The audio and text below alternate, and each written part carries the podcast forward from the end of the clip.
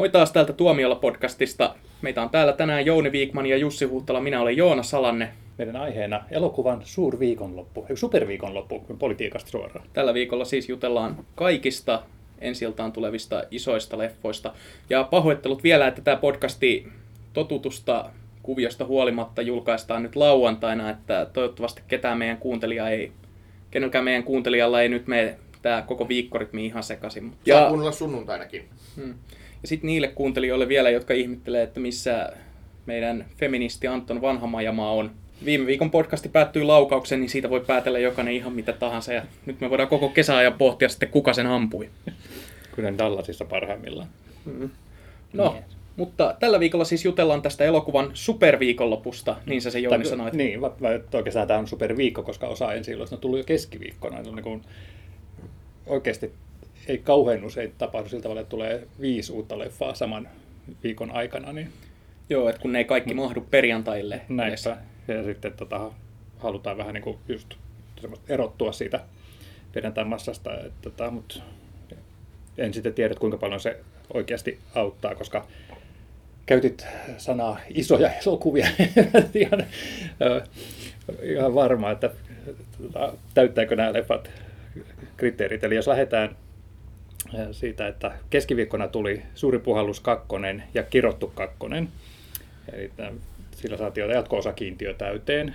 Ja sitten perjantaina tuli tota, Warcraft, The Beginning ja Pikku Prinssi ja The Neon Demon. Ja täytyy sanoa, että aika kirjava tämä kattaus on. Että oli sitten Siinä on jokaiselle jotain. No, Kyllä, että jos ei, ehkä semmoisen sanotaanko romanttisen komedian ja draaman ystävät, niin te vähän paitsi jossa tällä hetkellä, mutta tota, kaikkea ei voi saada.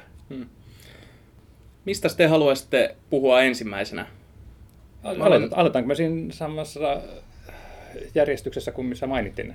Niin, tai missä, Su- niin, ihan Suuri puhallus kakkonen. Suuri Hirvittävä jatkoosa. Kamala elokuva. Ai, mä tykkäsin. Joo, joo, niin meillä oli mielipiteet jakautu tästä niin kuin hirveästi, että et mun mielestä se oli tosi viihdyttävä ja hauska ja se oli niin kuin paras tommonen niin kuin taikatemppu show, että siinä tulee semmoinen niin kuin jännä fiilis, että hei, miten ne tämän teki ja, ja, ja semmoinen hieno, hieno niin kuin viihdyttävä olo, että wow, wow, jää semmoinen, semmoinen niin kuin suuri, melkeinpä huijattu olo, että tässä nyt minut saatiin puolelleen tämmöisellä hienolla tempulla. Miten ne tämän teki? Ei, ei todellakaan. Siis ykkösessä oli tota, sun, suurin piirtein sinne viimeiseen varttiin asti, että se viimeinen varttihan niin pisti koko hoidon ihan plörinäksi, ja se tavallaan se plörinä jatkuu tässä kakkosessa, että on tämä suuri taikuri, mikä lie hölmöys, joka valvoo maailmaa. Jeesus! Ja sitten tota, pistetään taas nämä sankarit tekemään niin kuin tämmöisiä outoja temppuja, että se pystyy tekemään mitä tahansa, paitsi silloin kun Joonen kannalta se ei sovi, vaan he eivät pystykään tekemään, jotta saadaan sitten aikaan sellaista draamaa, jonka jälkeen he pystyvät taas sitten tekemään, mitä he ikinä vain haluavat. Uh, ei se, mä, en, siis kun mä ymmärrän myös niin Jussin näkökulma siitä, että se oli semmoinen vauhdikas, se ei kauheasti pysähdellyt, siinä meni koko eteenpäin. Mutta siis ihan alkuminuteista asti mä olin vaan se, että mitä mä katon, että miksi mä vihaan tätä. Mä en oikein pystynyt itselleni niin selittämään, että miksi mä vihasin sitä niin paljon. Se oli ihan hirvittävä pettymys. Miten se voi olla pettymys, jos se ensimmäinen oli ihan kamala? siis mä en ole nähnyt tätä toista osaa. Mä, mun piti mennä Turussa tämän lehdistönäytökseen muun Turun koulukunnan kanssa tuossa, olikohan se tiistaina, mutta sitten mä aamulla ö, itseäni kootessa ajattelin, että en mä oikeasti halua nähdä tätä. Niin, se mun, ei ollut, mun ei ollut pakko nähdä sitä ja mä ajattelin, että en mä, ei, ei, mä jätän väliin ihan suosiolla. Mä en kuitenkaan pidä siitä.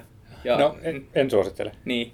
Mä suosittelen, ja se oli, se oli oikeasti viihdyttävä elokuva. Jos tykkäsitte ekasta, niin, niin, niin tämä on tavallaan niin kuin toisin to, saman, samanlainen tarina, mutta tämä oli jotenkin hölmömpi ja, ja sillä lailla niin kuin, ei ollut niin vaikea. Eihän se ekakaan ollut vaikea muuta kuin, että se loppupuolella se, se muuttui vä, vähän niin kuin käsittämättömäksi se, se, se juoni mutta tota, tässä, tässä enemmänkin on, tämä on niin kuin helpompi, helpompi tota, ymmärtää. Tässä ei tule semmoinen, että, että tota, ei semmoinen niin kuin Inception-fiilis, että hei, mitä tässä tapahtui, niin kuin siinä ekassa. Että tämä on, tämä on enemmänkin tota, niin sehän oli Inceptionin heikkous. Sen niin. takia se oli niin huono elokuva. Joo. Tämähän on vähän niin kuin tämmöinen köyhän miehen Inception. Tämä sekä ykkönen että Henkisesti köyhän miehen Inception. ja, siis, ja nimenomaan hyvässä mielessä. Että se on semmoinen viihdyttävä, tarina. Ja sitten mä, mä niin kuin tykkäsin molemmissa, että siinä oli semmoista vanhanaikaisuutta, että ne on niin kuin tollaset niin kuin, niin kuin Ocean's Eleven vähän tällainen vanhan ajan keikka, pankkiryöstö. Ykkönen leffa. oli Ocean's Eleven, tämä kakkonen Ocean's Ocean's 12. Joo. Niin, niin tota, siinä on jotain semmoista samaa niin kuin vanhanaikaisuutta. Ja mit, mitä niin kuin korttitempuissa ja taikatempuissa ja tällaisissa on niin kuin, Se korttitemppu siellä Niin. niin. puolivälissä, sehän oli aivan loistava. Se yksittäinen pitkä kohtaus, Joo. missä vaan ne siirtelee korttia toiselta, niin se, oli aivan loistava. Se Siinä on... Joo. Mutta sitten kun se jäi tuommoiseksi yksittäisiksi kohtauksiksi, jotka ei oikeasti samalla tavalla rakentunut niin kuin toi ykkönen, niin ei, ei tällä tavalla. Joo, mutta jotta tämä ei olisi pelkästään tämä purkaus siitä, että tämä joku Jouni vaan haukkuu tätä elokuvaa, niin saanko mä sanoa kuitenkin vielä, että... että Anteeksi, keskeytin niin ottavasti. Jatka. Siis, niin, nyt tapellaan siitä, kumpi saa viimeisen sanan tässä. niin, sä voit saada viimeisen sanan, mutta tota, mut joka tapauksessa niin se oli ekan leffan toisinto. Juoni oli hyvin samantyyppinen. Siinä oli muutama uusi hahmo tullut lisää. Ja ohjaajahan on vaihtunut. Et siinä oli tämä tää ranskalainen Hulk-leffan ohjaaja ja, ra- ja tota Luke Bessonin suojatti, niin Louis Leterrier. Leterrier oli niin kuin jäänyt pois. Ja sitten tämmöinen John M. Chu, joka on ohjannut näitä jotain Justin Bieber-konserttielokuvan ja Step Up, kom- näitä tanssielokuvia. Kuulostaa Eikö, koko eikö, ajan sun pitänyt, eikö sun pitänyt kehua niin, niin, niin, niin siitäkin se kertoo vähän, että kyseessä on tämmöinen viihde, viihdyttävien elokuvien tekijä, mutta se osaa, osasi tehdä tämmöisen niin kuin näyttävän show siitä, siitä tarinasta. Ja, ja tota, jo- jos ei niin kuin odota mitään niin kuin älyllistä viihdettä, niin kuin tyyli Inception, niin mihin tämä tavallaan niin kuin on tietyllä tavalla liittyy, koska se muistuttaa hirveästi semmoista Inceptionin maailmaa, että onko kaikki ihan sitä, mitä mä näin oikeasti ja, ja, ja tämmöisiä illuusion sy, niin kuin, rakentamisia. Et niistähän tuossa on kyse ja semmoisena tämä toimii. Niin, siirrytäänkö seuraavaan elokuvaan? Niin, koska meillä oli useampi elokuva tässä. Joo, kyllä. Super, Saatiin tunteet hyvin Aloitet, ainakin. aloitettiin varmaan tällä kaik pohjanoteerauksella, vaikka en ole siis nähnyt, mutta otetaan sitten seuraava. Mikä siellä on jo? Öö, kirottu kakkonen, Conjuring 2, eli jatko-osa tälle parin vuoden takaiselle hienoiselle yllätyskauhuhitille, eli kirottu onnistuu vähän ylittämään tämän normaali kauhuelokuvan yleisön ja saamaan laajempaakin suosiota. Ja Se tuli aika puskista silloin, kun se ilmestyi. Mä menin sen katsomaan silloin aikanaan. Mulla ei ollut mitään odotuksia ja mä en tiennyt siitä elokuvasta mitään ennakolta. Mutta sitten kun sitä jäi katsomaan, niin se ensimmäinen, ensimmäiset kohtaukset, se Annabelle nukke ja tää, niin mm. se iski jo niin kuin, että oi, että onpas aika hyvin tehty. Ja sitten kun se leffa vaan eteni, niin koko ajan ajattelin, että hei mä oon nähnyt tämän aiemmin, mutta on, ai että kun on hienosti tehty ja niin kuin, Niin, se- se- tyylikäs. Ja, halpiskauhun Niin. niin. näköinen. Ja se, sitten ö, Siis otetaan vanhoja tuttuja elementtejä ja sitten ne esitellään niin kuin tällattiin, niin kuin tällaisella viehättävillä vanhanaikaisilla tehosteilla ja sitten se, niin kuin se drive, minkä tämä ohjaaja James Wan siihen sai, siihen ensimmäiseen osaan, niin se oli vaan niin mahtavaa, että siihen niin kuin uppoutui siihen koko leffa ja unohti kaiken, niin kuin, että nämä Warrenit on ihan tämmöisiä kusettajia ja tämä niin kuin, tämä väittää olevansa tositarina, ei tosiaankaan ole, mutta ei näistä välittänyt, koska se tarina oli vaan niin hyvin kerrottu. Ja siinä oli, tota, että vaikka se tämmöinen moderni kauhu on mennyt siihen, että säikytellään ihmisiä, heitetään naamalle tavaraa ja, ja tota, tehdään äänitehosteilla semmoisia bö-efektejä, niin, niin siinä oli myös niin tunnelmaa. Ja nyt tässä vaiheessa pitää sanoa, että mä en ole ehtinyt nähdä tätä kirjoittu kakkosta, mikä on niin harmittaa sanottomasti, mutta mä vähän etukäteen arvelutti se, että se oli kaksituntinen. Mä että jaksa, jaksaako kukaan oikeasti semmoista niin kuin säikyttelyä kahta tuntia. Eli nyt meidän pitää sitten siirtää puheenvuoro Jussille, joka on tämän leffan nähnyt. Mäkin olen Oletko? Wow, Olen. cool. No niin mä, Hei, mä Turun- jättäydyn nyt sitten Turussa on jotain pressejä edelleen. En ole rasisti, mutta... Ei se mitään, turkulaiset ei ole rotu. niin, tämmöinen äh, oletusarvoinen alentuva suhtautuminen siihen, että Turussa ei olisi pressejä. Mutta asiaan, kertokaa te sitten mulle, että Niin, se kirjoittu yksihän oli erittäin hyvin tehty la- lajityyppisen edustaja siis sillä lailla, että siinä oli hirveän tyylikäs se ajankuva ja, ja, ja siinä se oli jotenkin hallittu kokonaisuus ja, ja tota, vaikka se, se tavallaan oli vähän hölmö, että tosiaan niistä tehtiin, tehtiin erilaisia sankareita näistä Warreneista, jot- jotka, tästä Warrenin pariskunnasta, jotka oli tällaisia, miten nyt sanoisi, parapsykologian, parapsykologian asiantuntijoita, mutta siis omalla laillaan niin kuin tämmöisiä show, show tyyppejä nekin, nekin vähän niin kuin suuri puhallus elokuvissa. Niin, niin tota, Mutta jotenkin se tarina oli tehty niin kuin, silleen, tyylikkäästi, että se oli niin kuin omassa, omassa niin kuin lajityyppissä erittäin toimiva. Tämä, tämä kakkose, kakkonenhan on tietyllä tavalla toisinto, että se on, se on samalla lailla kuin suuri puhallus jatko-osa oli vähän niin kuin toisinto, niin tämäkin on niin kuin vielä enemmän muistuttaa sitä ykkösosaa, että, että samat asiat, mitkä toimii siinä ykkösessä, toimii tässäkin. Että ihan älyttömän hienosti tehty se ajankuva, että se syöttyy nyt Englantiin, missä on tämmöinen tosi tapahtumiin perustuva tietenkin, tietenkin tällainen poltergeist tai tällainen kummittelujuttu. Ja, ja, ja se ajankuva oli tehty tosi upeasti ja tosi, tosi hienosti lavastettu se, se ikään kuin kummitustalo, missä nämä tapahtumat oli, miten kamera liikkuu ja miltä se kaikki näytti. Oli tosi hieno, hienon näköistä. Se rakenne oli tässä kirottu kakkosessa ihan samanlainen kuin edellisessä, että ensin tulee se ennen sitä title screenia tuleva kohtaus, jossa viitataan johonkin aiempaan tapaukseen, jota nämä Warrenit on tutkinut. Sitten seurataan sitä ö, perhettä, jonka talossa rupeaa kummittelemaan. Jopa se talo oli samantyylinen, tai niin kuin, siinä oli samanlainen layoutti kuin tässä edelliselokuvan talossa. Ja sitten toisessa näytöksessä Warrenit tulee mukaan siihen kuvioon ja sitten ne yrittää niin kuin sitä perhettä vähän rentouttaa. Ja sitten lopussa kaikki helvetti pääsee niin sanotusti irti ja nämä Warrenit joutuu ratkaisemaan asiaa. Se, mistä mä tykkään kirottu ykkösessä ja tässä toisessa on se, että Hollywood ei enää nykyään tee tällaisia mainstream-kauhuelokuvia kovin paljon, niin on vaan niin viehättävä nähdä tämmöisiä kauhuleffoja, joita ei ole tehty vaan sille kauhuleffojen fanipoikakunnalle, että on niinku, tää on semmoinen kauhuleffa, jota voi niinku, ihan kuka tahansa mennä katsomaan sille ja nauttia siitä vaan, että kuinka hyvin se on tehty. Ja tässä oli edelleen, siis no mä en pitänyt tästä niin paljon kuin edellisosasta. Mä en tiedä mikä Jussi sun tuomio tässä on. No sanotaan, että se oli ehkä pikkasen huonompi. Se alku, alkupuoli oli ihan, ihan erittäin hyvä, mutta sitten se, Nimenomaan. mitä enemmän tuli niitä efektejä sen loppupuolella ja, ja niitä hassuja hahmoja, ne, ne muuttui vähän naurettaviksi tietyllä tavalla, että kun tuli niitä ukkeleita siihen, siihen. No ei nyt paljasta, mutta, mutta niitä kummituksia niin kuin, tuotiin vähän liian, liian näyttävä, näyttävästi katsoja silmiä eteen. Voisin kysyä tähän väliin, että tota, James Wanhan on tehnyt myös sitten nämä riivattu elokuvat, eli Insidious-leffat, jotka mun mielestä on niin ongelmallisia siitä, että ne alkaa semmoisena vakavana kauhutarinana, ja sitten yhtäkkiä ne heittää ihan lekkeriksi, ne menee ihan pelleilyksi, se häiritsee mun suunnattomasti, onko se niin tuossa no, vähän niin havaittavissa samaa? No tuossa on vähän tuommoista, se menee vähän pelleilyksi loppupuolella, että varsinkin kun se eka tunti tai ylikin tunti on semmoista todella niin kuin piinaavaa niin jännitystä. Ja siinä on pitkiä kohtauksia ja semmoisia, että siis oikeasti pelottavia. Et, eikö tämä loppu koskaan? Että just kun puhuttiin, että hyvällä pit- tavalla. Että, niin, että hyvällä tavalla, että tämä on pitkä elokuva, niin, niin siinä on tosiaan niin kuin,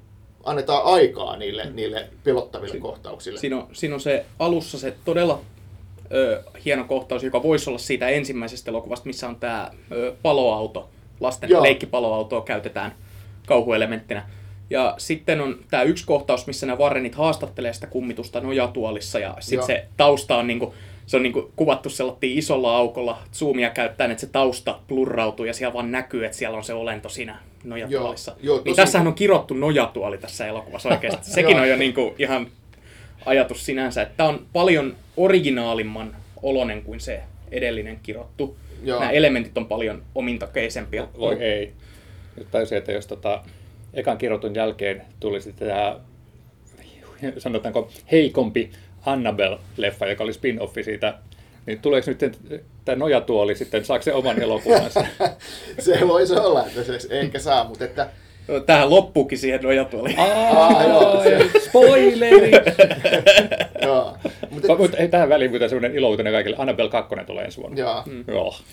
Mutta että se, mikä tuossa sitten on tosiaan huonoa, paitsi että et, et se niin, niin kuin vähän lähtee käsistä se, se efekteillä temppuilu, niin sitten se, mikä tuossa niin kuin ärsyttää mua on se, että kun niistä Warreneista tehdään semmoisia niin sankareita, sitten väliinpana aina joku tulee joku semmoinen akateeminen tiedemies, joka yrittää selittää, että nämä on huijareita, mutta samalla sitten kuitenkin niin katsomassa että hei, että nämä tietää, mistä puhuu, että tommoset mm. niin kuin, aina tulee tällaisia, jotka yrittää niin musta, musta niin, maalata tän näin. Niin, tämä, mitä, tämä, mitä tämä Ed Warrenkin tässä selittää, että he eivät olleet siellä, he eivät niin. tiedä näitä juttuja. Näin, sä et just, ollut paikalla joo, joo, kuulemassa.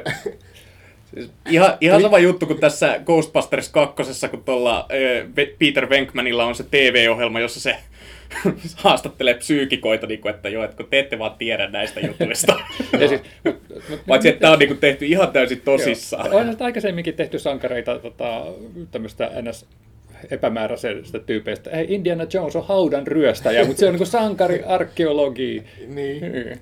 Jouni Viikman raiskaa lapsuuttasi jo kymmenettä vuotta episodissa. Mutta että, mitä tuosta voi sanoa, siis jos, jos se ykkönen oli mielestäsi hyvä, niin tämä on siinä mielessä, se jatkaa sitä samaa, että, että siinä on monenlaisia varauksia on, mutta jotenkin vaan niin hallitusti tehty niin kuin hyvinkin pitkälle. Eli ja, pituus ei häirinnyt? Ei häirinnyt. Että mä mietin just sitä, että onko tämä niin joku tällainen Hollywood-juttu, että okei, että ne siellä katsoo, että hei, kaikki menestyselokuvat on nykyään reilusti yli kaksi tuntia, niin siksi tämänkin on oltava. Onko siinä joku... Oikeastaan, kun tätä leffaa katsoi, niin se tuntui aika hallitulta kokonaisuudelta, että kaikki oli edelleenkin, niin kuin edellisessäkin, niin oli leikattu sellattiin tosi kärsivällisesti ja oli selvästi niin kuin harkittu kokonaisuus, että se ei silleen tuntunut liian pitkältä, ja jos sitä olisi lyhentänyt, niin siihen olisi tullut semmoisia Annabellen tapaisia kompia. Niin kuin, että kun sitä katsoo, niin Annabellissahan on niitä tosi kömpelöjä leikkauksia ja tällaisia inhottavia juttuja, jotka vaan niin kuin rikkoo sen. Kiitos, kiitos Joonas. Täydellinen aasinsilta meidän seuraavaan elokuvaan, eli Warcraft The Beginning. Koska jos joku, jokin asia kärsi ylipituudesta, niin tämä meidän podcast, meillä on vielä puoli välissäkään tässä tuota, viikonlopun elokuvien käsittelyssä. Ja, ja, ja onko mä nyt ymmärtänyt oikein, että mä oon ainut, joka on nähnyt Warcraftin? Joo, en, en ole. Mun piti tehdä valinta. Kirottu ja Warcraft tuli yhtä aikaa, niin mennä, mennä katsomaan tämä kirottu jatkossa. Mua alkoi kiinnostaa toi Warcraft aika paljon sen jälkeen, kun sain lukea ensimmäiset arvostelut, jotka tästä leffasta tuli ja joista yhdessä tätä verrattiin Battlefield Earthiin, tähän kuuluisaan 2000-luvun alun kalkkuna floppiin. Scientologia kalkkuna floppiin. Joo. Ja mä olin vaan niin hämmentynyt ja sitten ö, siis toiset rinnastukset, mitä mä oon tästä lukenut, on ollut David Lynchin Dyniin ja moniin muihin tämmöisiin wow. kuuluisiin, kuuluisiin floppeihin, joissa on ollut kuitenkin lahjakkaita tekijöitä mukana. niin. hmm. No, mä, kun Jussi meni katsomaan sitä kirjoittu kakkosta ja mä sitten valitsin sitten vuorostani sitten Warcraftia. Että Valitsit se... vai uhrauduit? No kyllä mä ihan valitsin, koska mun mielestä kaikki elokuvat, joissa on örkkejä, on hyviä. Mutta onko sä pelannut niitä pelejä, että ootko sä en. nyt niinku että ootko sä nyt niinku ihan sillattiin pätevä arvioimaan tätä elokuvaa. Siis varsinkin, mä, jos mä, en koska, mä en koskaan antanut pätevyyskysymysten varsinkin jos, varsinkin jos sun arvio on huono, niin me saadaan kaikki mahdolliset tietokonenörtit ja kaulaparat meidän kimppuun. Ah, ja mä olen juuri toipumassa tästä X-Men Apocalypse someraivosta, voi ei. Ah, mutta minulla on hyviä ja huonoja uutisia tämän elokuvan suhteen se on ihan hemmetin huono, mutta se on hirvittävän viihdyttävää. Onko se tasoa niin kuin Gods of Egypt viihdyttävä? No se ei ole samalla tavalla. Siis, mutta Gods of Egypt on ehkä edempi tota, Battlefield Earthia, että siinä on tuntuu, että siinä on jonkinlainen ihmeellinen vakaumus takana ja se on sen takia niin hölmön hauska. Että, että, Warcraftissa ehkä on eduksi, että tietää, että on olemassa tämmöinen Warcraft-peli, on hämärä aavistus, mitä siinä tapahtuu. Tietää jotakin nimiä niistä eri tota, ja peleistä ja julkaisuista, ja, ja, ja, mutta ei ole kuitenkaan oikeastaan pelannut niitä, koska tuossa pystyt niin kuin, nauttimaan siitä generisestä fantasiamaailmasta ja sitten lisäämään omassa mielessään arvauksia, että mihin sellaiset asiat, jotka vaan niin heitetään sinne ilman minkälaista perustelua, niin toimii. Koska jos taas sitten on joku tämmöinen Warcraft-pelien fani, niin, niin tota, mä luulen, että on aikamoinen loukkaus sellaisia ihmisiä kohtaan, että se oikeasti vaan heitet, otetaan kauhalla aineksia ja heitetään ja sitten sekoitetaan. Että, ää, toinen nimi on Warcraft The Beginning, eli sen selvästi jo pedat, pedataan sitä, että tästä tulisi tämmöinen franchise ja se loppuukin ihan kesken. Mutta se loppuu sillä tavalla kesken, että se on ihan samalla tavalla kuin olisi otettu Sormuksen ritarit ja kaksi tornia, ja leikattu niistä kaksituntinen elokuva. Ja sitten päätetty, että katso, jos tämä menestyy, niin sitten tehdään kuninkaan paluu. Siis se... Eli vähän niin kuin Ralph Paksi tekee. no, vähän, vähän sama tapaa. Mutta siis oikeasti, örkkien maailma on kuolemassa ja ne tulee sitten tämmöisten tota, Game of Thrones-ihmisten maailmaan tällaisen salaperäisen taikaportin läpi. Ja tämä taikaportti perustuu tämmöiseen pahaan taikuuteen, joka korruptoi ja käyttäjänsä ja tappaa niin kuin maailman, ja siihen sen takia tämä örkkimaailma on kuolemassa tai jotakin. Sitä ei niin kauhean tarkkaan selitetty. Ja siellä sitten tässä Game of Thrones-ihmisten maailmassa sitten näitä sotureita, jotka lentelevät tota, mikä tämä arnikotka olennoilla ja sitten siellä on maageja ja kaikkea mitä niin fantasia-elokuvissa olettaa ja sitten tapellaan ja tehdään taikoja ja muut sellaista. Ja, mutta se on semmoinen, mitä lähemmäs loppua kohti tulee nyt kokea hetkinen, tästä nyt puuttu palanen, että äsken ne tappeli, nyt ne on tuolla jossain jumissa ja kaikkea semmoisia niin kokonaisia taustatuksia tai perusteluita sille, että okei, tuo ihminen nyt sitten teki tätä, ja se niin kuin ilmeisesti viittaa johonkin, mitä se on aikaisemmin tehty, mitä meille ei koskaan näytetty. Se on hyvin jopa psykedelinen kokemus. Ongelmallinen tuotanto vissiin näkyy siinä vähän läpi. Ja siis se on vähän niin kuin sillä tavalla, että, että olisi tehty, että tosiaan olisi tehty kaksi elokuvaa, ja tältä itse, että nyt meillä on niin kuin kaksi ensimmäistä osaa tästä trilogiasta valmiina, ja jollakulla pettää pokka sanoo, että ei jätkät, että pistetään sitä yhteen. Et jotenkin semmoinen fiilis mulle siitä tuli, että se oli niin kuin todella hätäisesti koko kursittu. Mulla on sulle yksi kysymys tästä, koska tämän ohjaaja on Duncan Jones, nuori lahjakas ohjaaja, mm. joka tunnetaan myös David Bowen poikana. Niin onko tämä omistettu Davidille? Mä en muista, että olisi. Tota, mä mietin itse, koska mä tykkään tästä kuuleffasta, ja Source Code on mun mielestä kanssa erittäin viihdyttävä tieteisleffa. Mä kokeilin vähän yritin katsoa, että mikä tässä on projektissa ollut semmoista, että mikä on Duncan Jonesia viehättänyt.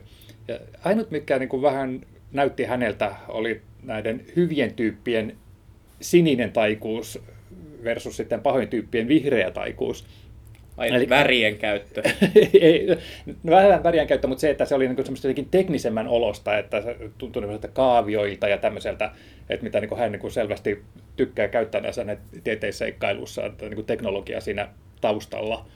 Joo, siinä julisteessa oli niin kuin sininen ja punainen, ja muutenkin siinä markkinoissa on ollut sininen ja punainen niin, niin kuin esillä. Että oliko se... No punainen on tietysti vaan näyttää paremmalta jullarissa. Niin, niin, joo, joo, eli markki, markkinointiväki on mokannut joo. tämän jutun. Ihan tota, se, ja se ei ole edes isoin moka, mikä tuossa elokuvassa on ne Jounin jutuista päätelle.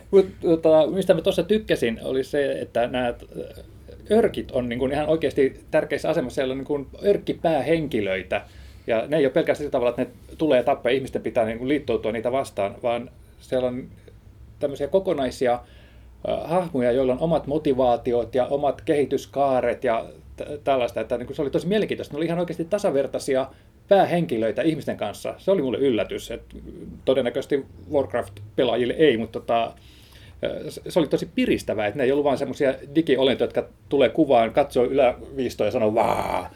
Et, et, et se oikeasti niissä oli persoonia ja, ja, ja päin niiden kohdalla tuli tämmöisiä yllätyksiä juonenkuljetuksessa. Mä olin, että wow, tätä en odottanut. Joo. Jos tämä leffa olisi ollut menestys, niin sitten hashtagin Oscar So Human olisi voinut unohtaa tältä vuodelta. kun nyt vihdoin örkit saa oikeutta, eikä niitä ole enää latistettu sellaisiin rooleihin kuin Sormusten herroissa, että missä niitä käsiteltiin hyvin geneerisinä, stereotyyppisinä pahiksina. Joo, mutta siis tästä voi nauttia oikeastaan niin aika semmoinen kapea demografia, eli tämmöiset ihmiset kuin minä, jotka nauttii fantasiaelokuvista ja tykkää örkkielokuvista, mutta sitten tota, ei ole niin kuin, turhan tarkkoja siitä, että mitä se homma on kerrottu. Ja sitten voitaisiin siirtyä seuraavaan elokuvaan. Joka on myös fantasia, mutta hyvin erilaista. Pikku prinssi. Kuka sen on nähnyt? Onko mä muuten taas ainut, joka on nähnyt sen? Alright. No, Sä tykkäät elokuvista. Tämä voi tulla monelle ihmiselle yllätyksenä. Mm. Okay. Mutta kaikkihan varmaan on lukenut tämän, mä en osaa sanoa sen kirjailijan, niin eksy, eksy jotakin, sä eksy pery jotakin. Yritän. En, en, en mä nolasin nyt jo Jussi voi, Jussi voi koettaa. Tämä podcast ei ole tosiaan ikinä ollut tunnettu että täällä lausutaan nimen oikein. Että... Jussi, Jussi Joo, että niin, niin tota, lausutaan niin kuin kirjoitetaan. Niin, joo, ei sillä väliä. No okei, okay, mutta kaikki tuntevat tämän. Kukaan ei uskalla edes yrittää. niin, niin, uh... Joo, kyllä. Mä olen lukenut kirjan. Jeps. Jussikin varmaan on. Joo, on se kirja tuttu Joo. totta kai. Ja, ja se, se, kirja, se on niin lyhyt. Joo. Mm. Ja se kirja on toteutettu semmoisella aivan ihastuttavalla stop motion animaatiolla sinne kehystarinan sisään. Ja kehystarinassa taas on sitten tämmöinen tietokone animaatio, joka kertoo pienestä tytöstä, joka valmistautuu tämmöiseen hienoon kouluun menemiseen ja hänellä on niin kuin tehoäiti, joka on niin kuin minuutti aikatauluttanut hänen päivänsä ja sitten tavallaan tämän tota, pikkuprinssitarinan kautta sitten tämä pikkutyttö pääsee sitten osalliseksi tämmöistä niin oikeaa lasten maailmaa, missä on mielikuvitusta ja leikkimistä ja tällaista. Ja, ja mun mielestä se oli yllättävän hyvin toimiva ratkaisu, että pidettiin tavallaan tämä pikkuprinssi omana erinäköisenä kokonaisuutenaan, koska loppujen lopuksi se oli aika pienessä osassa sitten sitä koko tarinan kestoa, että se pikkutytön tarina oli niin paljon laajempi siinä. Ja sitten se kuitenkin toimi hyvien hahmojen vuoksi kanssa oikein hyvin. Eli voisiko tämä olla tämän viikon ainoa elokuva, jota voi niin kuin ihan vilpittömästi, yksimielisesti suositella? niin, niin, koska olen näin, kyllä, kyllä, siis näistä, mitä olen nähnyt, niin, niin tota, ehdottomasti paras. Kyllä tuossakin pikkasen tota, loppupuolella, niin mä mietin sitä, että nyt tämä niin vähän lähtee laahaamaan. Ja sitä pikkuprinssin tarinaa käytettiin siinä kehystarinassa ehkä vähän semmoisiin asioihin tai semmoisten asioiden esille tuomiseen, mikä mun mielestä ei ole siinä alkuperäisen tarinan hengessä. Mutta kuitenkin tosi liikkis, hauska, hyvännäköinen animaatio. Kyllä voin suositella. Tosin mitä animaatiota mä en suosittelisi. Niin. Vielä yksi leffa, jota minä en ole nähnyt. Enkä minä? Minä olen nähnyt. Eli mä annamme Joonakselle viimeisen sanan Nicholas Winding Refnin The Neon Demon. Joonas, ole hyvä. Niin, Nicholas Winding Refnin tämä uusin elokuva The Neon Demon, se sijoittuu tänne muotimaailmaan. Ja käsi... Tänne? Kyllä. No, kyllä, meitä katselee, niin kyllä. Ja. Joo, siis sijoittuu Los Angelesin muotimaailmaan ja kertoo tällaisesta nuoresta 16-vuotiaasta mallista, joka hurmaa kaikki ja sitten se saa nämä kateelliset muut mallit peräänsä. Ja no siis tästä leffasta on oikeastaan aika hankala puhua spoilaamatta, koska periaatteessa kaikki kiinnostava tai vähänkään kiinnostava tapahtuu siinä viimeisen 20 minuutin sisällä. Ja se, sehän käytännössä niin kuin konkretisoituu tämä, että mallit on valmiita tekemään mitä tahansa kauneuden eteen ja no siihen tulee kannibalismia, nekrofiliaa ja on siinä alaikäisen raiskauskin, mitä vihjataan ja kaikkea tällaista kivaa, mistä Jouni, Jouni tykkää ihan valtavasti. Hei, voin, voin suositella I tätä. Mutta olihan se ihan kamalaa elokuva. Mitä? Siis et sä, et sä voi sanoa noin elokuvasta, jolle on annettu viisi tähteä. Episodissa. Episodissa niin viisi meidän, meidän tota, Niko Me, Nikonen hei, antoi viisi tähteä. Tämä on kuule niin kuin sillä hilkolla, ettei tämäkin podcast pääty laukaukseen. Se oli... Kyllä mä ymmärrän, joku voi pitää sitä leffaa älykkäänä, mutta se sen sanoma on niin naivi, sellainen typerä, että niin kuin, a, kauneus on ainoa asia, millä on merkitystä. Ja sitten se käännetään lopussa tällaiseksi typeräksi allegoriaksi, että mallit on niin kuin, valmiita tekemään mitä tahansa kauneuden eteen, niin ne konkreettisesti syö suihinsa nämä nuoremmat kauniin, luonnollisen kauniit mallit, niin ne kauneusleikkauksissa pilatut botoksimallit, niin syö tämän ja kuluttaa. Ja sitten se jotenkin näkyy heissä itsessään, että heistä tulee sitten kauniimman näköisiä muiden silmissä. Tämähän on tota, Siis se on vanha, vanha kun on kauhuelokuvakuvasto, niin kuin mm. se on, se on tylsä. Elisabeth.